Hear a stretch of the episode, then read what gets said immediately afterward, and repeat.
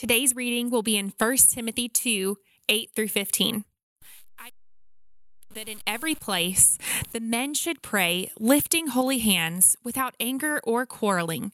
Likewise, also, that women should adorn themselves in respectable apparel, with modesty and self control, not with braided hair and gold or pearls or costly attire, but with what is proper for women who profess godliness, with good works. Let a woman learn quietly with all submissiveness. I do not permit a woman to teach or to exercise authority over a man. Rather, she is to remain quiet.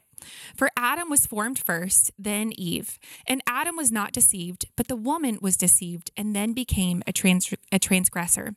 Yet she will be saved through childbearing if they continue in faith and love and holiness with self control. The word of the Lord. Well, thanks so much, Gretchen, for reading uh, our passage for today from First Timothy. Thanks so much, Jennifer McClish, uh, for uh, the testimony that she gave on video as we went into our time of preaching. Uh, my name is Jason, one of the pastors here at Christ Covenant, and I have the incredible honor to open God's Word for you today. I'm really excited about uh, what is going to happen today and, and what we're going to begin today. Uh, if you have been with us a while, maybe you remember that about a year and a half ago, we did a sermon series on biblical manhood.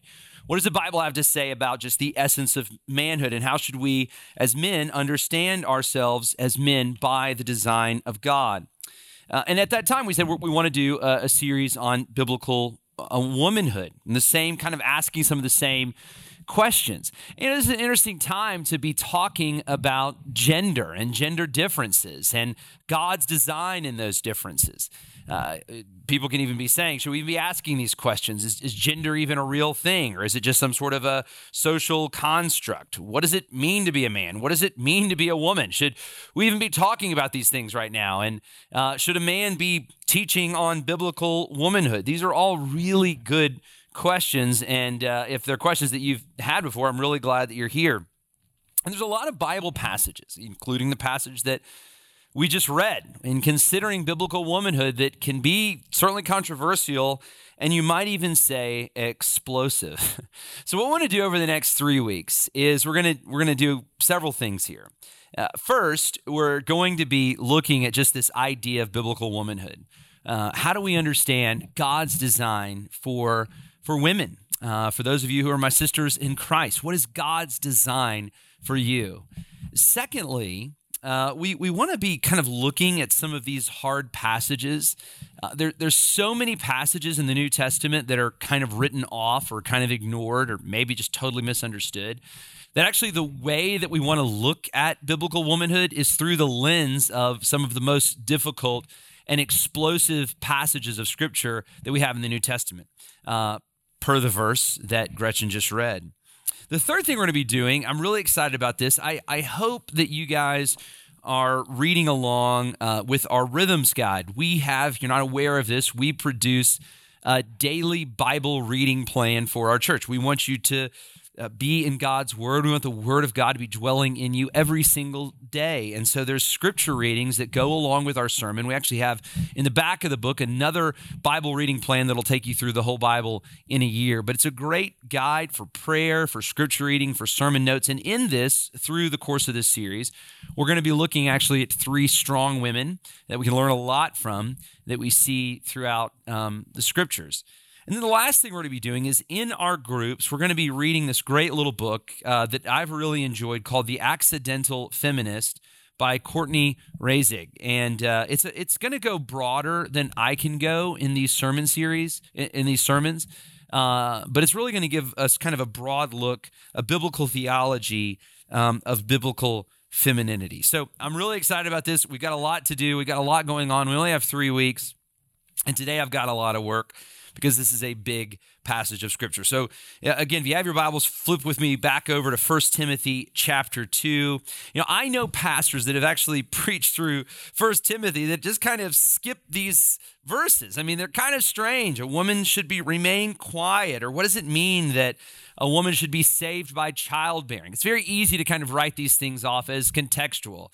These are just things that Paul said because of the time, because of the place, because of what was going on in Ephesus. He had to kind of say these particular things. They're not necessarily truths that apply to us now. But of course, we don't understand uh, the Word of God that way. And actually, I think these things have a lot to say to us. These verses have a lot to say to us about three things in particular that we're going to look at today.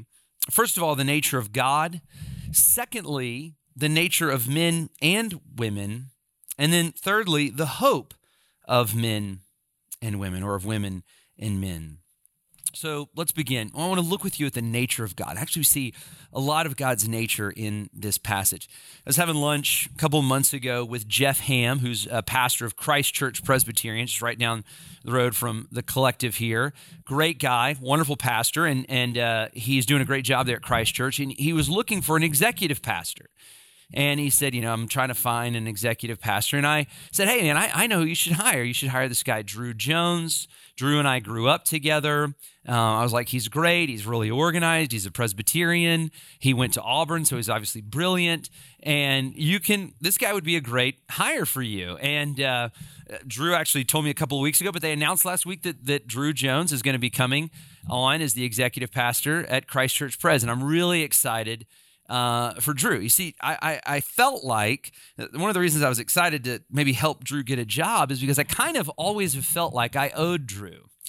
Uh, when I was in high school, my first day um, of chemistry, my sophomore year of high school, I walk in the class and uh, we had a really hard chemistry program there at Grissom, and the teacher starts teaching stoichiometry. If you remember that, kind of how you make all the molecular equations work out. And I, I remember thinking to myself, I have no idea what's going on, and, and we were going to have difficult labs. And so there was this new kid that had just moved to Huntsville and he looked really smart. I could tell that he kind of knew what he was doing. And I said, Hey, why don't you be my lab partner? Of course, it was it was Drew Jones. So Drew was my lab partner, and he was incredibly helpful to me.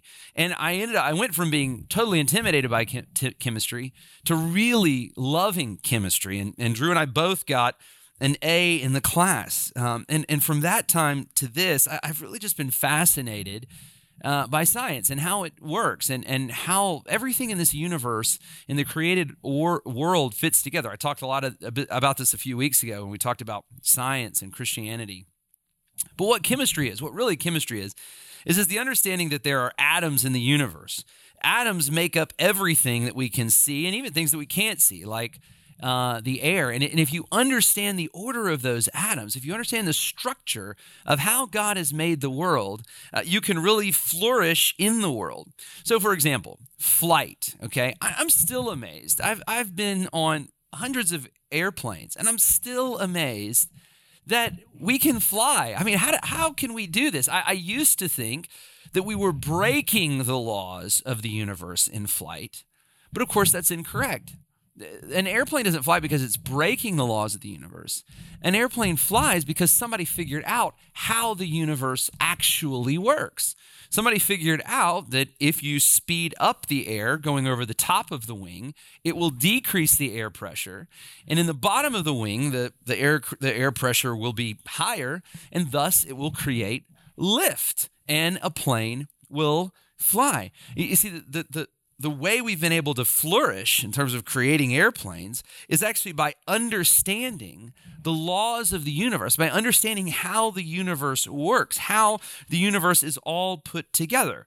And, and what I learned at Grissom High School when I was studying chemistry is that as you study the universe, as you look at the universe and understand how the universe all fits together, there is incredible order in the universe. And the reason that as the, the, more we study science, the more we can figure out how the universe works, the more we can discover that there's order built into the universe. The reason that all of this is true is because God is a God of order.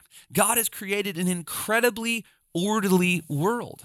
It's not a world that we have to just guess at. It's, it's a world that, if we rightly understand, it actually behaves in a very orderly way.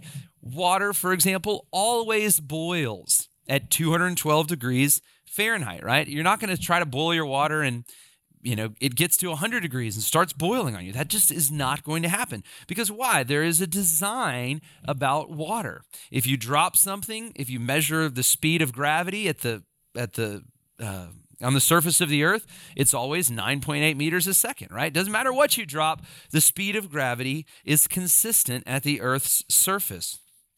As Newton said, an object at rest will stay at rest. An object at motion will stay in motion unless they are acted upon by a force. There are all these rules, there is all this order that just exist in the universe. And the reason is, I want you to hear this. I'm going into this detail because I want you to hear this. The nature of God is order. God is a God of order. If you expect water to boil at 212 degrees Fahrenheit, if you expect water to freeze at 30 degrees 32 degrees Fahrenheit, then you are right to expect. If you see that kind of order in water, then you're also right to expect that there is an order in God's design for men and for women. There is an order in God's design for the family and for his church. The nature of God is order. And in this passage, we see a couple of orderly things that God has put in place. there's a part, there's a part of this actually that speaks to God's ordering of the entire world and, and kind of how he has set up the order for all of his creation. Let me let me get to that with you. The, the, the most explosive part of the passage, obviously, is verse 11 through 15. I'll just read it again. Um, Let a woman learn quietly and with all submissiveness. I do not permit uh, a woman to teach or exercise authority over a man. Rather, she's to remain quiet. And here's kind of where it gets uh, explosive. It says, For Adam was formed first, then Eve. And Adam was not deceived, but the woman was deceived and became a transgressor. Now, what is this all about? Um, and, and here's what I think it is all about. And here's the best way to understand it. There, there was an order of design in the world that God created. God was creating all of these things to manifest himself. Uh, and over all of creation, God put the man, the man Adam. He, he told the man to care for and cultivate and rule over the world. Now, what God gave to man, because man was not going to be able to do this alone. It was not good that man should be alone. Man was not going to be able to fill the earth. He wasn't going, going to be able to complete the tasks that God has given him. And so, what he gave him to be a one flesh union with him, to be united with him, to be his helper in all of his work, was a woman. They were to be joined, to be unified. The strife and division that we see between men and women. This was not God's design, but God, ruling over the man and the woman, was through them going to rule over all the things that he had made, all of his creation. All right, so you see this order here. God working through the man and the woman was to rule over all of God's creation. And actually, we see this kind of order playing out. It's, it's interesting. I've always thought it was interesting that God didn't give the command to the woman that they should not eat of the fruit of the tree of the knowledge of good and evil. He actually only gave that command to the man. This command was given before the woman was created. But then later, when the serpent comes to Eve and begins to tempt her, she knows the command, right? So Adam had done a good job, and up to this point, of correct, you know, of instructing his wife, of of giving her, teaching her what should be done. They're working together. There's order in the, the world that God has made, and the world at that time flourished. But when sin enters the world, what happens? What do we see? You see the order being reversed. You see the creation, you see the serpent, the creature, not going to the man, not going to God, but going to the woman and and challenging the woman and then challenging the woman's understanding of the command that the man had given her that God had given the man and then of course the woman falls into sin and Adam of course as we read in scripture is not protecting her right he's not showing this kind of relationship where he's looking after her. I mean, when a serpent comes into the garden, what should the man have done? He should have gotten his garden hoe and killed the serpent should have protected his wife. He should have cared for her. He should have taken responsibility that God had given him to take. But he doesn't do that. He sits back. He lets her lead. He's passive. And of course, eventually, as she takes the fruit, he follows her lead and takes the fruit too. And then ultimately, in this, sins against God. You see, see what happens here? In God's design, there's, there's actually an order, and this order leads to human flourishing. But when sin comes into the world, what is it? It is a disordering of God's creation, of God's plan. When sin comes into the world, it is a reversal of these things that God has set in place. And of course, this is where chaos begins. And this is what all sin is. Uh, we were designed to be honest, to love truth. But what happens? We get fearful. We love ourselves more than we love truth, and we fall into dishonesty. Love and commitment were designed to be together before sex would come into a marriage situation, the commitment of marriage. But what happens? Lust takes over. We fall out of God's design. And whenever we fall out of God's design, there is chaos, there is disorder. Things that God has made to be good and to flourish, they are broken. Uh, Dietrich Bonhoeffer has this quote that I've always liked. It says, The eternal law of God takes fearful vengeance where it is attacked and distorted. The eternal law of God takes fearful vengeance where it is attacked and distorted. You see, God has what Bonhoeffer recognized is God has an order. And when you mess with that order, when you attack that order, there, there is always a vengeance about that, both in God's final judgment, but we feel a vengeance about that by just living in a disorderly world. I recently separated my shoulder. I was uh, snowboarding actually, and I shouldn't have been snowboarding, and I caught a front edge, and it was really icy and I fell hard into the ice. Now, why did that happen? That happened because in God's order, there is a law, there is uh, part of his order called gravity, right? That, as I said before, is pulling objects down to earth at 9.8 meters a second. And as I was going down this hill very fast, I was being pulled down very quickly. Um, and then, of course, I fell down. I didn't fall. I fell into H2O, but it was frozen H2O. And again, we learn in the order of God's creation that when the molecules H2O go below 32 degrees, they come together. They're very compressed. It's not like liquid water, they create a hard surface. And I challenged God's order called gravity. I challenged God's order called the hard surface of frozen H2O, and I paid for that. It took vengeance on my shoulder. And again, this always happens with God's laws, his physical laws, but also his spiritual laws, also his laws for the design of the home, also his laws for design of gender. There's always a price to pay when we disorder these things. And there is order. And so, for example, what we see in scripture over and over a second thing here is that, that God has called men to lead in their homes. And again, this is not because of their ability, right? This is something that's confused. God hasn't created things this way because men are necessarily more capable leaders than their husband. He's created things this way so that there would be not a rivalry, not a competition for leadership ability in the home, but no, just a, a set oneness that is, is created, is happening between the men and the women. There is a pattern that God has set in place. And, and when men are providers and protectors and spiritual leaders of their home, there is a flourishing about that. You know, there's there's been many interesting studies on parents and children and church attendance. I, I was actually looking at one just this week that I thought was fascinating. If both parents regularly go to church, uh, and this study's a, a little older, but I think it still is fascinating, its findings. If both parents regularly go to church, 74% of the children will either regularly, that being 33%, or irregularly, being 41%, uh, also attend church. So you would see the, the children kind of following the pattern of their parents.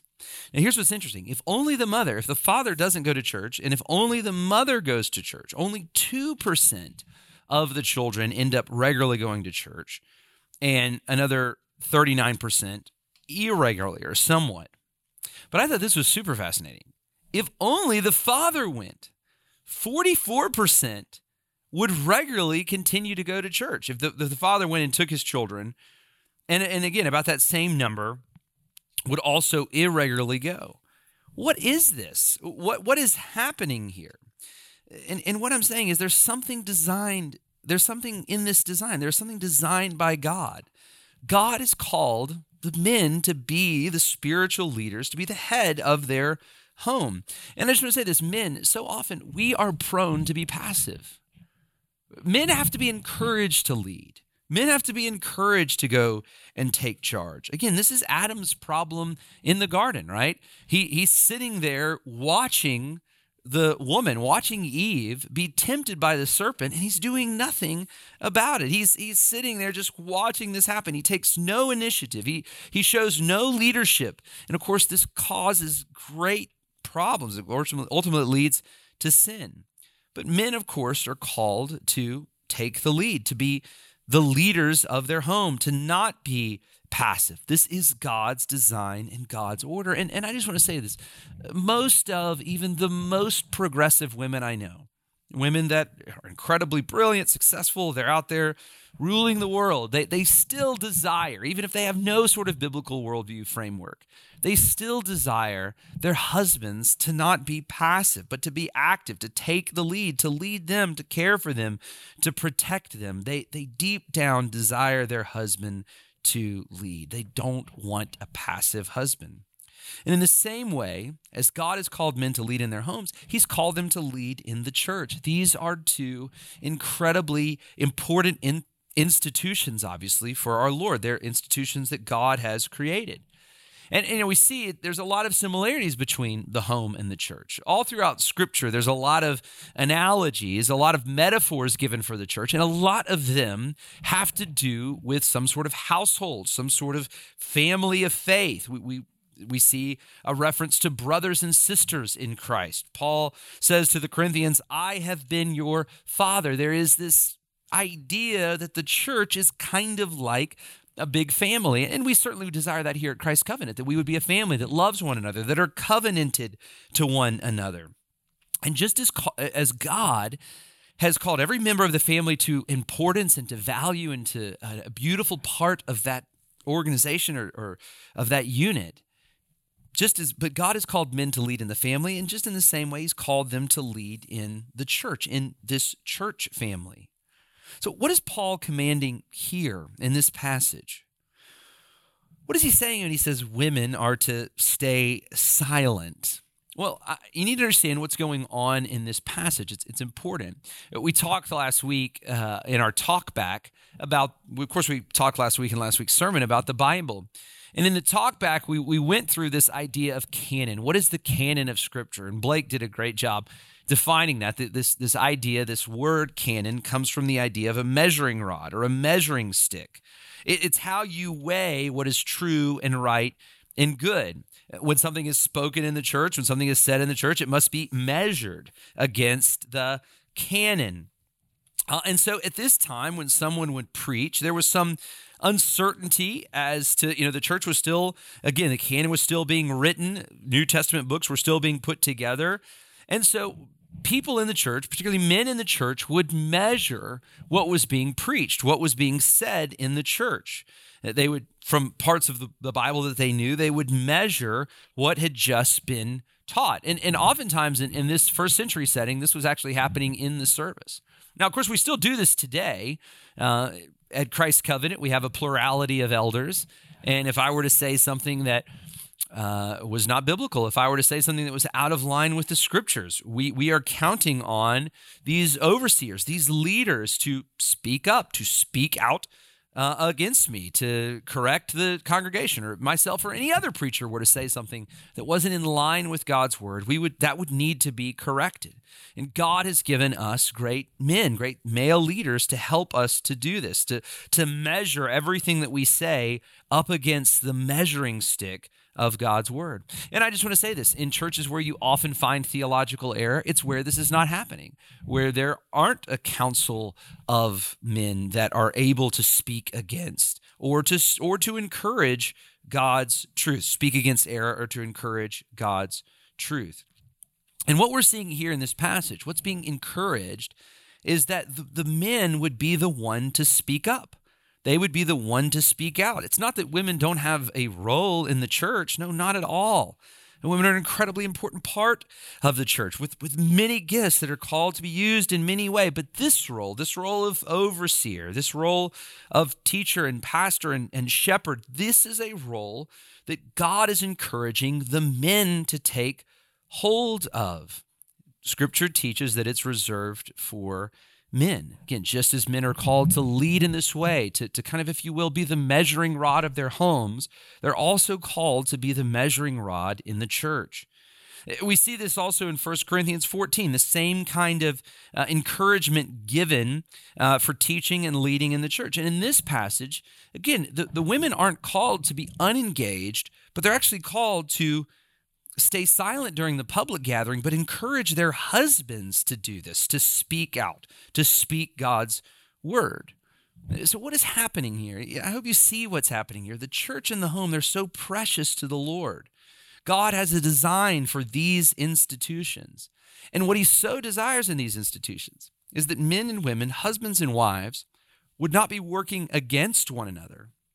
They would not be rivaled against one another, but they would be united one another. There would be a one fleshness in the home as these things are approached. There would be a one, there would be a unity in the church. And again, in no way is this speaking against women's strengths or talents or any such things. In fact, there are many women that are more gifted Bible teachers than many men, and I'm including myself in this.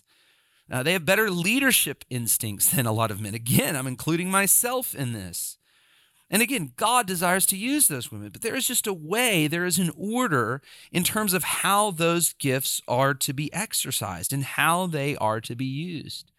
And I believe what shows true strength and true beauty is when women with those gifts, desiring those gifts, uh, can use them within this order that God has designed for his church. You know, we, this is definitely what I'm explaining here. This is definitely the pattern of the New Testament. And and when when you see this, when churches follow this, I believe that men who are prone to passivity, oftentimes prone to passivity, especially in the face of a woman that does not want to submit to them, that does not want to let them lead. When you see this, when you see a church that, that is pushing men, men and women both are pushing the other men to lead and to take charge and to teach, I believe what you will see is, is no shortfall of godly men equipped to lead. But where you see this challenged, where you see this questioned, where you see people doubting this and not respecting God's order here, I think you so often see, in fact, I, I, you see this over and over again, churches that cannot find men that are willing to lead, that won't stand up, that that uh, that aren't engaged. Not that there's no men that are willing to lead in those contexts, but so often I hear the testimony that there is just a great shortfall. Now, again, I, I want to be clear I believe that this design for the church and for the home are specific to the church into the home. This does not, of course, mean that women cannot work outside the home. Of course, we, we see that all over the scripture. We see women leading in organizations, we see them um, having big jobs outside the home. Uh, and, and in so many ways, that is commendable and honorable uh, throughout the Bible. And so, again, I, I just want to say that this is this is a specific design for these two institutions that God has put so much thought into because they're reflective of him in so many ways. These are in, this is a design that god has given to the church and to the home. And, and what shows i think so much strength uh, among women is when they can go out and and have big jobs and big companies and yet come home and still honor their husband as the leader of that household you see, all of this is happening because God is a God of order. The nature of God is order. And just as we would expect Him to have ordered the water and to have ordered the sky and to have ordered everything in creation, we should expect Him to have order for His church. But the second thing I want to look at here is the nature of men and women. Now, again, I, hope, particularly to my sisters in Christ, as you're listening to this, you're encouraged by this, that God is a God of design, that there is, there is good to this, that God is, uh, that this design is good, it's right, it's actually reflective of God's character and how God is, that we see in the Godhead a certain order between Father, Son, and Holy Spirit. And again, I, I believe that in terms of strength and ability, it often takes more strength to honor your husband and to submit to him than it would to challenge him. But of course, this is incredibly hard. This is a hard command. And, and it's not in any of our nature to honor the commands of the Lord that, that seem to restrict us, that, that seem to hold us back. Um, God and His Word has such a high view of this one flesh union. And, and I believe in a world without sin, it works great. In the Trinity, the, the Son and the Spirit are pleased to submit to the Father because there's no sin in the Godhead. But in a world of sin, where a world where power is abused, these things are incredibly hard and sticky and straining. And again, as I said before, in no way uh, for my sisters in Christ does this speak to your value or your essence. Men and women are both equal in essence, made in the image of God in many ways. In many cases, women are more talented, they have greater helper. And yet, God's design, by God's design, women are called to be the helper, to submit to their husband. Again, not based on talent or character, but this is the design of God for a oneness in this unit. And again, as you hear these things, it's very easy to say, why can't I be the head? Why can't I be in charge? And again, this is natural. This is the nature of men and women to challenge God's order and to challenge God's law. You know, I mentioned before that God told Adam to be the head of his wife. God told Adam to protect his wife. And of course, during this moment of sin that I was explaining earlier, Adam just sat there. He was passive. He watched his wife. He watched this serpent tempt his wife and lead her into sin, and he did nothing. And you can almost imagine Eve thinking after sin, How can I ever trust him again? How can I ever trust Adam again? He's totally failed me. How can I trust a man like this? And it's almost as if God knew that she was thinking this. It's almost as if she was thinking this and God knew she was thinking this because in Genesis 3:16, we read this very interesting passage where God says to the woman, "Your desires shall be contrary to your husband, but he shall rule over you." And the words here, this is where a little knowledge of the Hebrew is incredibly interesting before sin, Adam was called, was called to rule over creation, but he was called to abad and to shamar creation, to cultivate creation, and to protect and to care for creation. But in this passage, this idea of rule over, so you hear the you hear the words there, abad, cultivate, shamar, care for. But here, this passage, when it says rule over, it's not abad or shamar, it's mashal. This is a military word, it's a word of strife. Uh, there, there was supposed to be a partnership. There was supposed to be this mutual caring. There was supposed to be this unity. But now, after sin, mashal, division. And of course, this breeds a number of issues between men and women. It's men are prone to abuse power in a relationship. Women are prone to buck the rule of their husband. People are prone to strife between each other or withdrawal from one another. This is not God's good design. Godly men, godly women, they're, they're supposed to follow this design of, of headship and helpmate. Women are called to be a supporter of their husbands. And of course, this, this same pattern is reflected in the church that, that women would desire their husbands and desire other men in the church to be leaders, and, and they would desire to be helpers in this godly pursuit of holiness and glory. Again, we see this in this passage. Go, go back to 1 Timothy 2 with me, verse 8. It says, I desire that in every place, look at this. This is fascinating. It's, I desire that in every place men should pray, lifting holy hands without anger or quarreling. Likewise, also that women should adorn themselves in respectable apparel with modesty and self control, not with braided hair and gold pearls or costly attire, but with what is proper for women who profess godliness with good works. Again, this shows some of our tendencies here. Men are kind of prone to this quarreling, this strife, right? Don't mess with me. How do men show their authority? They win arguments, they quarrel, they show their strength. But what does it say here? That's not how men show that they're strong. Men should show that they're strong through prayer, through pursuing the Lord, through showing themselves as spiritual leaders. And there's so much we could say here, but we got to move on. Again, women, how are they prone to get attention? How are they prone to be noticed?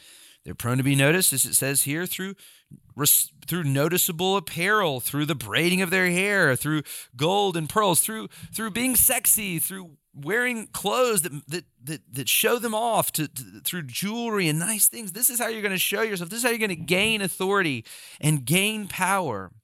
And, and and of course, what is Paul saying here no, that's not that's not how a woman is a woman is supposed to gain power. That's not how she's supposed to be noticed. She's supposed to be noticed through godly character, through godliness, through good works.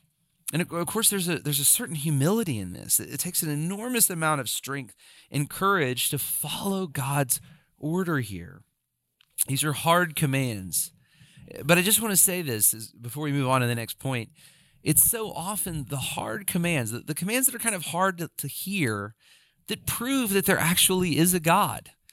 Tim Keller once said, "If, if uh, only if your God, only if your God can outrage you and make you struggle, will you know that you worship the real God and not a figment of your imagination." You see, it, it's these kinds of times when we're challenged by God's word, when we're challenged by God's voice, that we actually know that God is probably a real person. It's not just it's not just some idol that we've created. It's not just something that always agrees with us. It's the parts of God that are hard to agree with. That that's, those are some of the parts that of God that are the most real. We've talked about the nature of God. We've talked about the nature of women and men. But lastly, I want to look with you at the hope of women and men. Now, verse 15 here, again, a strange verse, a hard verse, but it's actually a really beautiful verse when you understand it. Let me read it again for you. It says, She will be saved through childbearing if they continue in faith and love and holiness with self control. Now, again, if you don't understand what's going on here, you could say, What is this saying? that, that women can only be saved, that women can only be made righteous by having children. Now, that's that's not what's being said here at all. There's actually a clue that you can understand here, and there's a few things that we need to consider in this passage. But the first thing we see in this passage is the hope of salvation. And, and there's a clue to see this. If you'll notice, anytime you see this in Scripture, you should pay attention. That we see this changes from singular, she will be saved through childbearing if they continue right? She to they. There's something to this. When Adam and Eve had fallen into sin in the garden, uh, everything had gone wrong with the world. God was literally cursing them. In the midst of that, in Genesis 3:15, he gave them this ray of light, this ray of hope. That one day the woman would have an offspring, and that offspring would crush the head of the serpent. That offspring would undo this great evil that the serpent had done. And that was an incredible hope for them that, that one day an offspring would come. And of course, that's exactly how salvation did come. How did God choose to save us? He didn't just ascend or descend down from the sky. No, he, he came to us how? Through the womb of a woman, through the offspring of a woman. I wanted you to see and be encouraged by this, sisters in Christ. It, it was, it was actually this this woman, Eve, and all the women that would follow her, that carried the hope of salvation for the whole world. How would God choose to save the world through the womb of a woman? You'll be saved through childbearing. God was bringing about salvation through childbearing. Of course, this is fulfilled in Jesus at his birth, but it's also fulfilled, and I want you to hear this it's also fulfilled as those who continue in faith and in love and in holiness with self control. As those of you who are in Christ continue in these things, as you bring children into the world, and as you raise them up to follow Christ, to be a Christian, a little Christ, you're actually bringing about a salvation. You are bringing about a hope here. And so the second little hope that we see in this passage is the actual hope of children. There is great hope in having children. Eh, when a Christian family has a child, we should see in that child hope that, that prayerfully and hopefully through that child, darkness will be pushed back, the kingdom will go forward, godliness will be known. It, it is right, if you're a married couple, it is right for you to desire children and to have children and to raise them up in the way of the Lord. We need Christian people to be having children. There's an incredible hope in this to undo the curse. Now, there was a time when you talked about the curse of childbearing or the pain of childbearing that we see in Genesis 3. And I think most of our thoughts probably went to the actual pain of having a baby. This was before epidural. This was before a lot of the medication that we have today. And, and that process was incredibly scary. It was frightening. People could die in the process.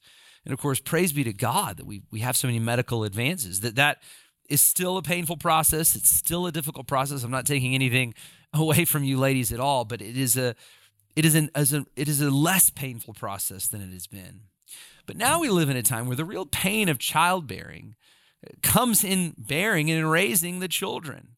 You know, we, we live in this world that we're so individualistic. There's kind of a message that children can actually kind of be a nuisance.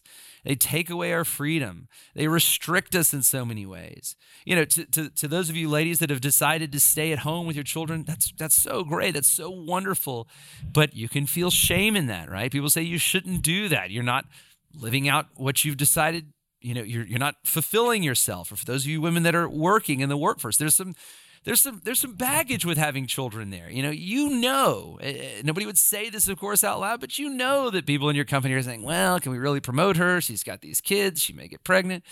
You know that's being said. There there is something about this. There is a pain with this that you're forced to carry around. But but i just want to encourage my sisters in christ. You know, there's a lot of roles that you're incredibly uh, and uniquely maybe gifted for, but there's there's one role that you're that you're that you and you alone are uniquely gifted for, and that is obviously to raise your children. Look, we live in a world where this can be a burden, but I just want to encourage you in this. This is such a this is such a gift that God has given you, and there's so much kingdom value in raising up your children to love the Lord. Don't forsake this. There is a cost, right? There's going to be a cost with this. There's there's going to be a cost to having children because you just can't do everything, but don't neglect this responsibility. Again, uh, it's certainly okay for a, a woman to go and have a career outside the home, but that career in some ways will be limited by having children. But don't forsake this responsibility. This is such a it's a hope. It's a hope that God would actually be undoing the curse in godly children that Christian parents can raise up to love him and to follow him. Now, you may be listening to this and you may say, well, you know what? Look, I'm, I'm single. Or maybe you've been trying to have children you just can't. That's one of the amazing things about Christianity, though, is there is this category in the Christian life as, as great of a good as, as having children are, there's this amazing category in the Christian life of spiritual children. You know, it's interesting that the, the very first passage after the famous Isaiah 53 passage, this passage that talks about the suffering servant that would come into the world and that would bring about salvation through his stripes, by his transgressions we are healed. The, the very next passage, that's Isaiah 53. The very next passage in Isaiah 54 1 says this. Hear these words Sing O barren one, who did not bear. Break forth into singing, cry aloud, you who have not been in labor, for the children of the desolate one will be more than the children of her who is married, says the Lord. And we come to our third little hope here the hope of salvation, the hope of children, and the hope of spiritual children. You know, having children is an incredible gift, but if you can't have children, what does this say? It says, Blessed are you. The children of the desolate one can be more than the children of the one who is married. So I just I just want to urge you, if you're single or if you can't have children, or maybe you're you know, you're beyond marriage age or childbearing age, and you're just, you know, you're hearing this and there's an emptiness in your heart. That that is totally understandable. It's it's it's right. There there should be a desire that we have to have children. But but hear this, God has given you an opportunity to raise up spiritual children and even more spiritual children than if you would have had children. So give yourself to your other sisters in Christ. Give yourself to raising up the next generation of spiritual children. There's so much salvation in childbearing, in salvation, in physical children, but also in our spiritual children. And look, I, I just want to say as I conclude, what we're calling this series Hope. There's so much hope in all of this. You know, as a woman and as a man, you know, this, this world for you always has a message of hope. It says, look, hope in me, a career. This career will make you somebody. It'll give you a name. It'll give you a lot of money. You know, for a lot of the women, uh, you'll say, hey, hope in marriage and family. You know, have get married to a great man, have a bunch of great kids. You'll be somebody if you can do this. Be involved, make a name for yourself. Hope in this, hope in that. But as Jennifer said at the beginning uh, of our time together, and I love what she said, there, there's only one lasting hope. There's only one hope that will really sustain you. There, there's only one hope that will really give you peace no matter what storm you go through. And that is, of course, the hope of knowing God through Jesus. And when you begin to know God through Jesus, when you get to see God through Jesus, you, you'll, you'll find yourself, rather than questioning his order, rather than defying his order, starting to love his order, starting to realize that his law and his order, these things are actually for your good. They're for your flourishing. They're so that you can delight in his creation. Let's look to God in Christ and delight in the order that he has set forth. Let's pray. Father, I pray now for my sisters in Christ. I'm so grateful for them. So grateful that you've given our church so many strong and wise and talented women that I know desire uh, to follow your order, to follow your design in every way. Father, I thank you for so many godly men in our church. I pray that, that they would not be passive, they would not be prone to passivity, but they would lead in godliness and love with all humility. We would not find our strength in our outward appearance, Father, but we would our, find our strength in the holiness of a pure heart. Father, I pray that we would be good parents, both physical parents to the amazing children that you've given us, but also that we'd be good spiritual parents, that we would not neglect this enormous responsibility you've placed on us of disciple making, of raising up people in the name of Christ and in the way of our Lord. We would see generations behind us that would love and treasure Christ. And so, Lord, um, I, I pray all of these things for our church for anybody else that's watching. May we love your order. May we delight, Father, in the things that you have set forth. And, and I pray that you would help us to look to Jesus as he loved your order, as he loved your way. We would look to him, and as we do, uh, we'd fall deeper in love in the things that you have made. And we would trust you, Lord. And I pray all of this in the strong name of Jesus Christ. Amen. Well, as we close, we're going to sing a few songs in, in response, but I, I just want to encourage you. This is, you know, this is a tough passage. It's a tough series. There may be some questions that you have. Uh, there may be some of you that God actually kind of moved in your heart in a particular way today. And maybe you saw something in him that you've never seen before. I'd love to have a conversation with you. I'd love to pray with you. You know, maybe uh, you're in a situation right now. You're you're you're a woman in Christ, and you're just kind of confused as to how you should rightly be serving or what you should be doing. These are the all all the kinds of things that we'd love to be able to engage with you with. There's no way I can in this sermon answer every question that's out there about these thick topics like this. And so that's why I really encourage you to to respond to us. And you can do that in a number of ways. You can text a pastor, you can use our text to pastor, you can use this anytime. 678-951-9041. I encourage you to save it in your phone. Anytime you just come up with something troubling or challenging, um, text me. Let me know. Uh, you can also uh, fill out a connect card. There's a place there where you can write down a prayer request or a question. We'd love to connect with you. That's below the YouTube link that you're. The, there's a link below the YouTube channel that you're watching. Or finally, after the service, you can meet me in the lounge. Um, we have a little virtual lounge. There's also a link there. I'd love to be able to connect with you. Uh, but as we worship, I just want to invite you to respond, to respond however the Lord uh, leads. But let's all respond now as we sing.